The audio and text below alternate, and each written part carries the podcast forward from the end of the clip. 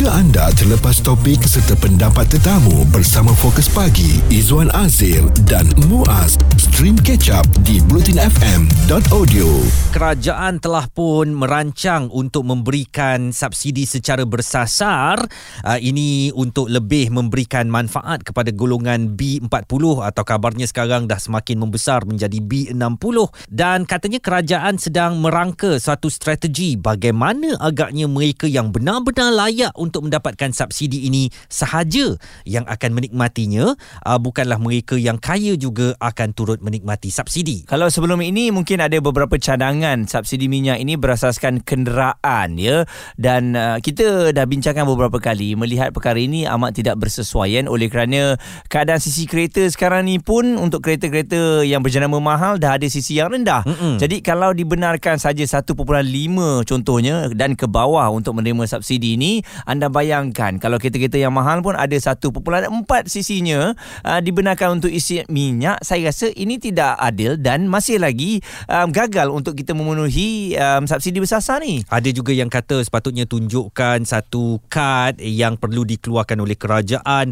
Ada yang kata masukkan segala data kita ke dalam my card. Jadi apabila nak isi minyak saja uh, orang boleh tahu kita ni B40 ke M40 uh, ke dan sebagainya. Semua cadangan-cadangan tu nampaknya perlu diteliti oleh kerajaan. Bagaimana satu mekanisme ini boleh dikeluarkan supaya hanya mereka yang layak sahaja untuk mendapat subsidi uh, minyak terutamanya akan memperolehi subsidi berkenaan. Pengkalan data dari Jabatan Pengangkutan Jalan antara elemen yang akan diguna pakai kerajaan untuk mengenal pasti penerima subsidi bersasar membabitkan minyak petrol.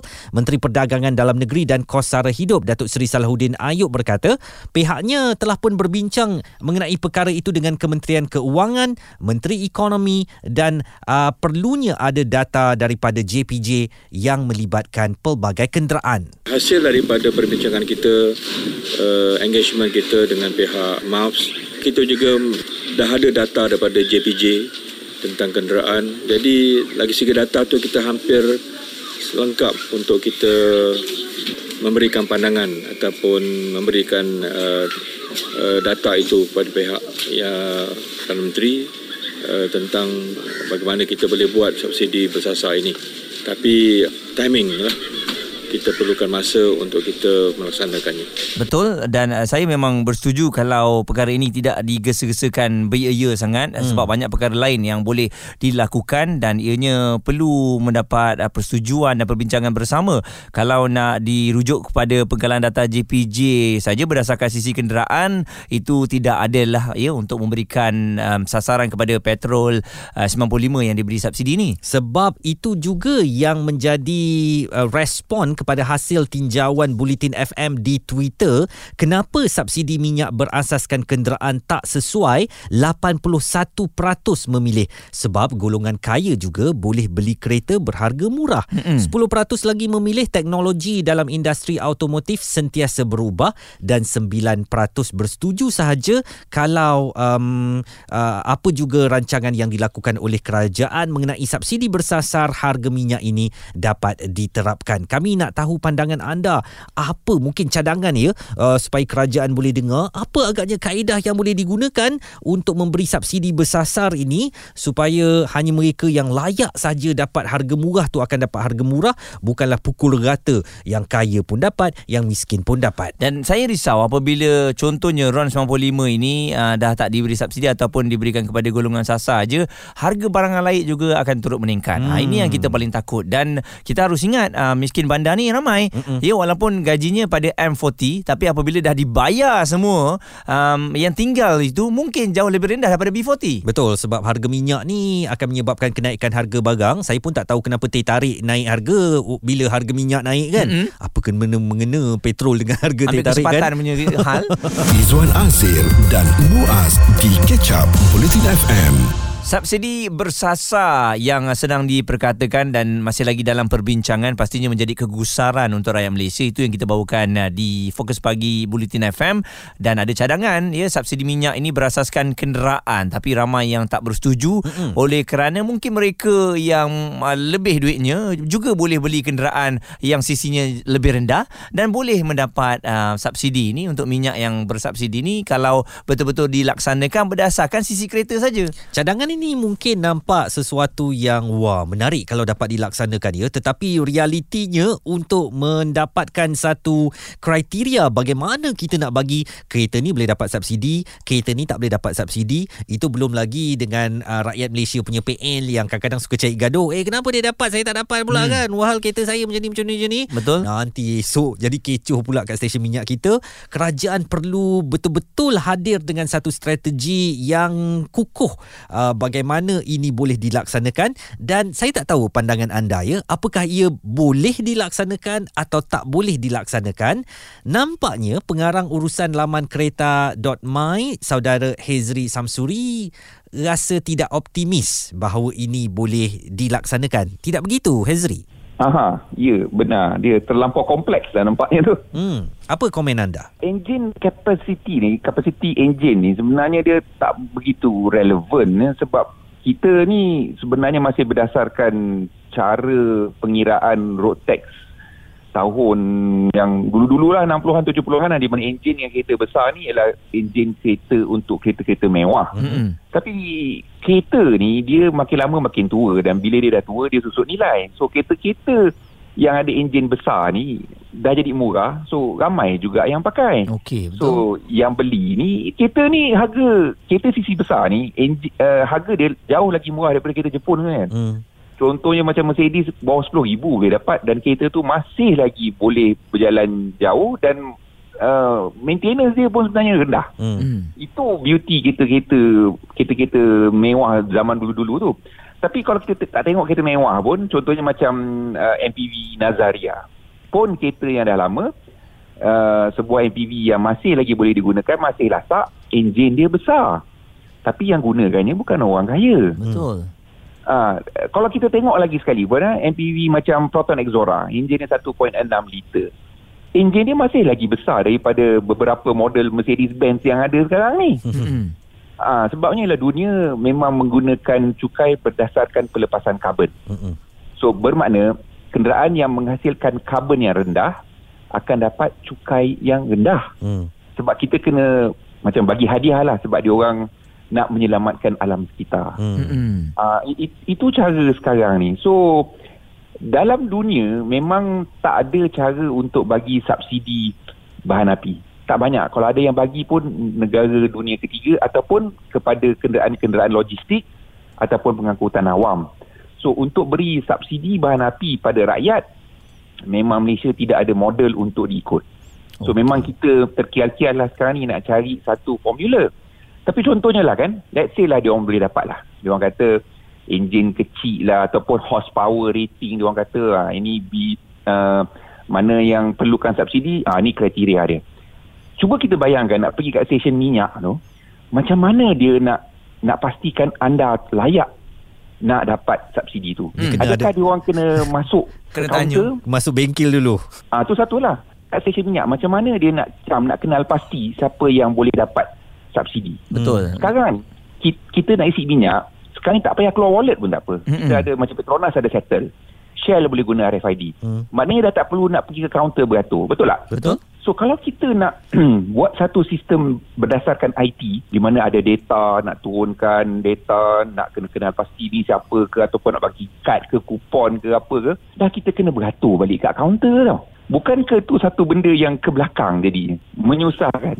So kita kena beratur nak isi minyak kan ke kaunter sebab nak kenal pasti kau layak tidak dapat subsidi. Kejap lagi kita akan sambung balik. Nampaknya semakin ah, um, seronok bercerita mengenai perkara ini. Sambil awak bercerita tu saya dengan Izzuan tengah bayangkan. Oh, kita kat kaunter tengah gaduh nanti dia kata, "Eh saya sepatutnya dapat subsidi." Tak settle-settle. Sudahnya berjam-jam kat kaunter. Betul. Ataupun saya tengah bayangkan nampaknya dekat stesen minyak lepas ni kena ada satu bengkel ha. yang nak isi minyak kena masuk dulu. Dia nak check enjin dulu kan. uh, apa kriterianya layak ke tak dapat ke semuanya. Ini sangat memeningkan kepala. Sekejap lagi kita nak sambung sambung uh, tentang subsidi minyak berasaskan kenderaan uh, apakah ia sesuai untuk dilaksanakan di Malaysia? Stream Catch Up Bulletin FM bersama Fokus Pagi Izwan Azir dan Muaz di bulletinfm.audio kita memperkatakan tentang subsidi minyak berasaskan kenderaan tidak sesuai untuk dilaksanakan di Malaysia. Ianya kalau untuk menagih undi pada pilihan raya umum memang suatu yang nampak menarik eh uh, kerana wah kerajaan akan lebih bersifat adil, mereka yang betul-betul layak sahaja untuk mendapat subsidi ini akan menerimanya. Tetapi secara realitinya untuk kita laksanakannya memerlukan satu mekanisme yang betul-betul memeningkan kepala dan boleh menimbulkan suasana hiruk pikuk di stesen minyak untuk memastikan mana satu kereta yang boleh uh, layak dapat subsidi, mana satu lagi kereta yang tak layak mendapat subsidi. Saya rasa untuk um, subsidi minyak ini eh, dah tak perlu lagi nak dibincangkan. Memang kita rasa selesa dengan keadaan sekarang. Kita ada pilihan uh, 97 dan juga 95. Ini bermakna kita sebagai rakyat Malaysia rasa banggalah Mm-mm. sebagai salah satu negara yang mengeluar minyak walaupun minyak kita tak murah tapi kita ada option. Jadi yang mampu sila isi 97 sebab mereka punya kereta tu mereka nak uh, minyak yang lebih bagus. Mm-mm. Jadi dia layak dia dia dia apa dia ada duit dia akan isi pada 97. Kita yang tak cukup duit ni uh, buatlah 95 esok gaji naik sikit kita ambil balik 97 kan senang. Sebab ada kawan saya lah dia orang have-have kan, ha. orang kayangan sikit dia kata aku punya kereta ni dah lah kereta dia sport yang mahal tu kan. Um, aku memang tak mau isi minyak 95 pun ha, sebab uh, nanti enjin aku rosak lah. Okay lah. Aku dah beli kereta mahal kan. Ha, ha. Aku isi minyak yang kurang performanya ya. maka aku rasa bukan aku nak mengat, nak belagak dengan kawan tapi memang uh, sebab aku beli kereta ni mahal jadi Mm-mm. aku sayang lebih sikit. Aku, Banyak kali dia cakap mahal tu. Kita nak belagak tu. jadi sebab tu aku kena isi 97 dia Ha-ha. katakan. Jadi kan dah settle, settle macam tu kan. Ha jadi kalau katalah dia orang kaya, dia bawa kereta kancil, eh memang dia layak dapat uh, subsidi yang 95.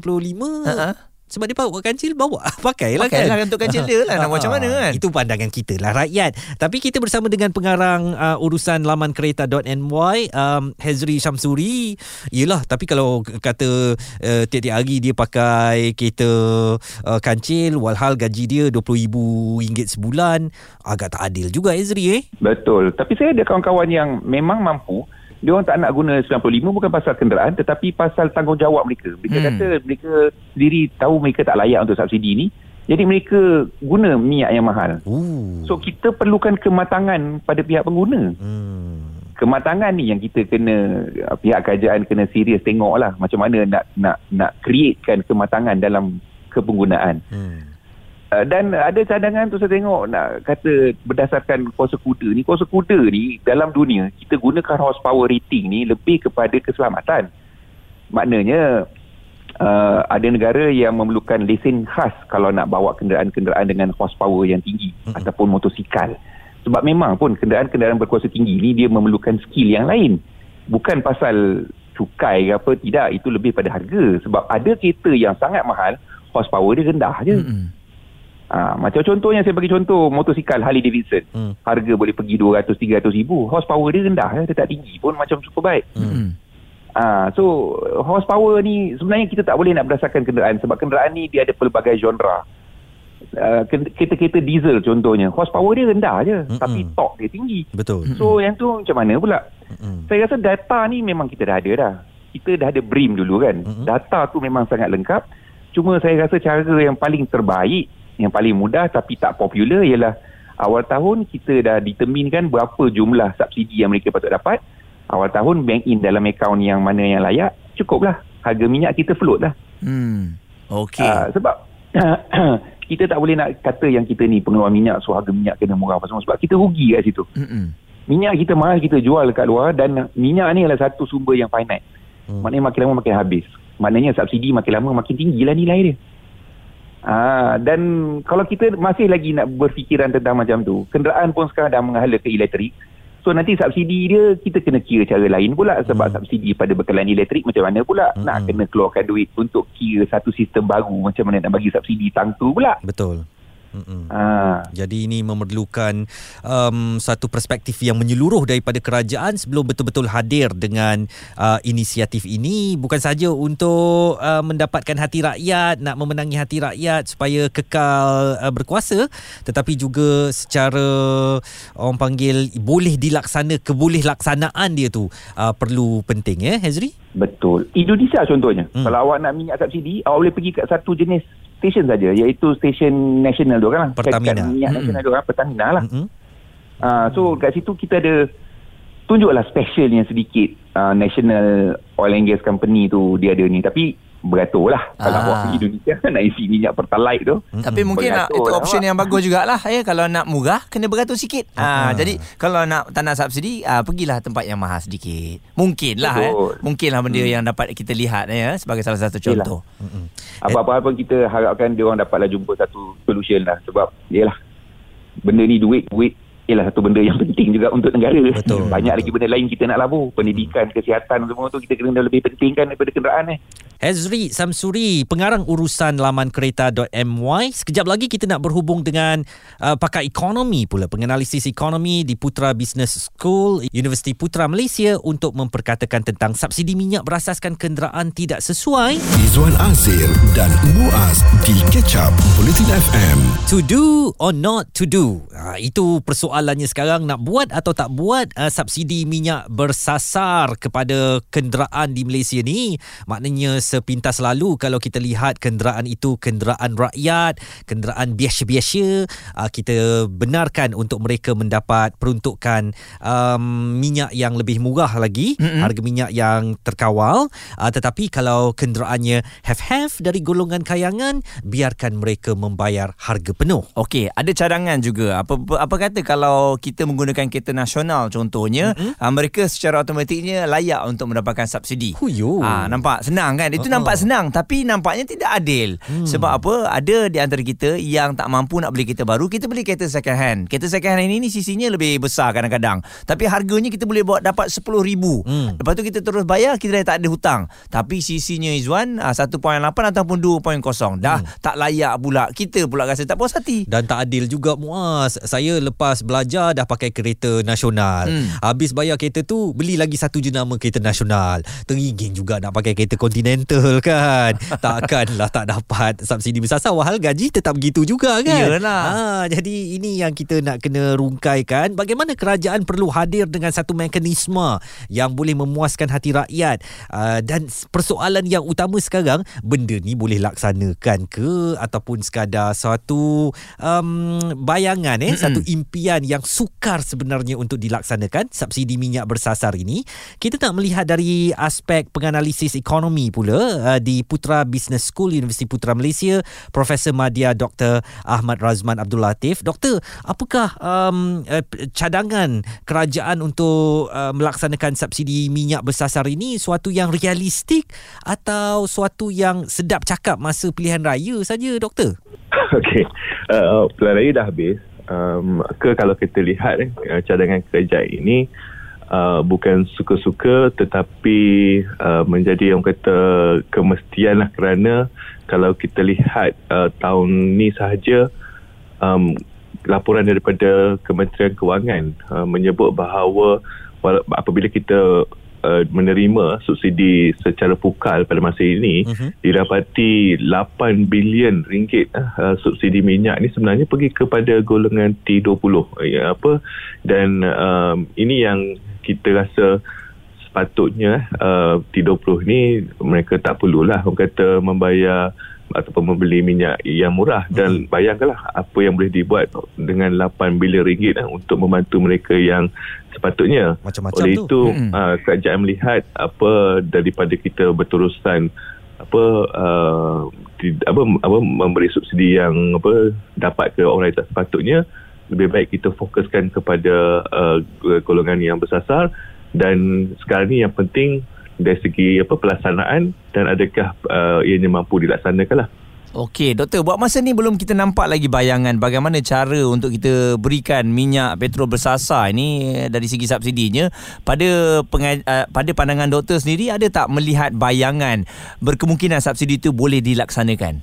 Kalau kita rujuk uh, kenyataan menteri ya baru-baru ini bahawa uh, kerajaan akan menggunakan pengkalan data daripada JPJ ya, untuk mengenal pasti siapakah pemilik kenderaan yang apa berkapasiti rendah tinggi supaya mudah untuk dijadikan kata uh, panduan untuk uh, siapa yang layak atau tidak. Tapi betul lah Izzuan Nawawi cakap um, Uh, kadang-kadang ada juga apa macam pakcik saya pun dekat kampung apa uh, pakai Volvo pakai Mercedes. Mm-mm. sebab bila dia orang beli yang second hand ni memang murah tapi kapasitinya tinggi. Oleh itu saya melihat okey um, memang kalau kita hanya lihat berdasarkan da, uh, data daripada JPJ iaitu uh, jenis kenderaan dan saiz uh, kapasiti CC dia tu mungkin ia tidak uh, tepat uh, sepenuhnya. Oleh itu saya melihat ada keperluan untuk menggabungkan uh, data daripada perkalaan data lain seperti uh, dulu kita ada bantuan keluarga Malaysia sekarang bantuan uh, sara hidup uh-huh. uh, di situ sudah ada uh, maklumat tentang mereka yang mempunyai pendapatan yang rendah oleh itu kita boleh um, apa ni padankan. Uh, kita tengok oh okey ni walaupun um, pemilik kenderaan ni kapasiti tinggi tapi kalau tengok rujuk pada IC dia sebenarnya adalah golongan B40 uh, maka dia patutnya layak mendapat uh, subsidi uh, bersasar tersebut.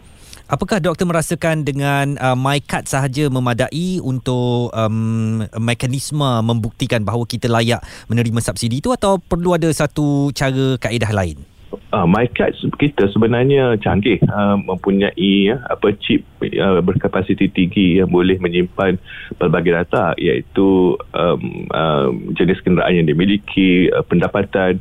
Uh, maka kalau kita dapat orang kata buat satu mekanisme untuk me, uh, orang kata mengemaskini maklumat di situ apa yang diperlukan di uh, petrol station hanyalah orang kata pembaca ataupun reader dia. Maknanya reader tu nak baca uh, kalau betul uh, dia layak maka uh, dibenarkan untuk membeli hmm. uh, di situ saya lihat um, kita sudah ada orang kata infrastruktur kita sudah ada orang kata uh, kemudahan lah untuk uh, mengenal pasti mereka yang uh, layak Uh, cuma uh, kena orang kata mungkin lakukan satu apa yang kita panggil sandbox lah, ataupun uh, kata pilot study lah boleh tak ini dilaksanakan untuk memastikan ia benar-benar berkesan. Profesor Madya Dr. Ahmad Razman Abdul Latif, penganalisis ekonomi putra Business School UPM uh, telah pun berkongsikan pandangan beliau kenapa 8 bilion itu boleh kita selamatkan ataupun mm-hmm. boleh kita alihkan kepada mereka yang betul-betul memerlukan. Izwan Azir dan Muaz di Catch Up Politin FM.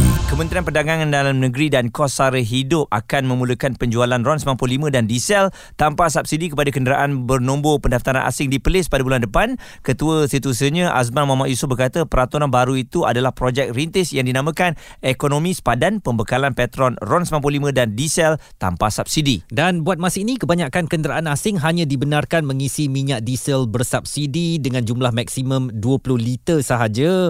Jadi, Ketua Setiausaha di Kementerian uh, Perdagangan Dalam Negeri dan Kosara Hidup, Datuk Azman Muhammad Yusof berkata, perancangan yang dibuat menerusi program ekonomi sempadan pembekalan Petron RON 95 dan diesel tanpa subsidi subsidi itu dibuat memandangkan terdapat banyak kenderaan asing dikesan cuba mengambil kesempatan membeli bahan kawalan itu melebihi jumlah yang ditetapkan. Dan melalui uh, komen yang telah pun dikongsikan oleh rakan-rakan kita antaranya Rahimi katanya bagi saya pemberian subsidi petrol ni lebih baik dimasukkan terus ke akaun bank M40 dan ke bawah setiap bulan. Harga petrol diapungkan ikut harga semasa jadi tiada ketirisan dan yang kaya serta warga asing bayar harga sebenar. Data jumlah pembagian pula berdasarkan data-data dari pelbagai jabatan lah ya untuk uh, diberikan keadilan kepada semua. Dan dibagi contoh Izwan hmm. tidaklah katanya contohnya Ali yang pergi kerja tiap hari naik kereta dapat subsidi minyak sama dengan mutu yang hanya naik motor dan duduk rumah je sebab dapat bantuan dari JKM ha, tu contoh. Pandai-pandailah nak gunakan subsidi minyak yang dikreditkan itu. Sahib uh, Atrolaki pula menulis B40 pun ramai yang guna kereta second hand CC besar 1.5 dan ke atas. Ada yang guna kereta CC lebih 1.5 yang kebetulan berjenama luar negara tapi second hand atau third hand yang kerap rosak dan mereka terpaksa struggle with this. Ada yang guna jenama Toyota tapi Toyota angsa uh, tahun 1998 1.8cc yang suka buat perangai di tengah jalan sebab perlukan kenderaan yang boleh muat anak-anak yang ramai. Bukannya Hellfire baru. Lainlah uh, Hellfire dia tulis ya. Sebenarnya Hellfire. Lainlah mereka yang beli kereta baru jenama mewah harga beratus ribu uh, go to dia detail detail source of income, uh, kalian ada maklumat di LHDN dan lain-lain agensi kerajaan. Sisi kenderaan tak menggambarkan seseorang itu berpendapatan tinggi, turun padang, lihat sendiri realiti sebenar.